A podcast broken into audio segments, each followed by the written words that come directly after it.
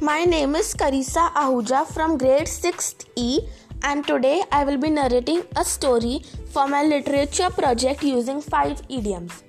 The name of my story is Move Up in the World.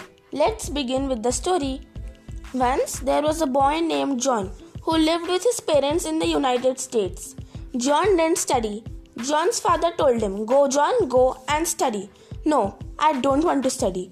John said furiously. John's father left. John was a couch potato. He didn't help his mother in the household work, nor would he go to school often. He would just sit at one place and play his game. John's mother told him, John, study. No, mother, I won't study. It's just a piece of cake. The other day was John's test result. He went to the school with his parents. He had failed in his exams. After returning home, his parents were very upset.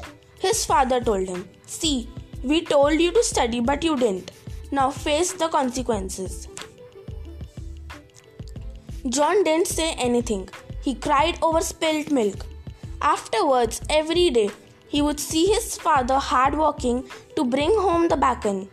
He decided to study a lot and become a good man. After a week, when his school reopened, he became very hardworking. He was no more a lazy boy. The day after was his test. He got the first rank. His parents were very joyful and said, Keep up the good work. John was an apple of one's eye now.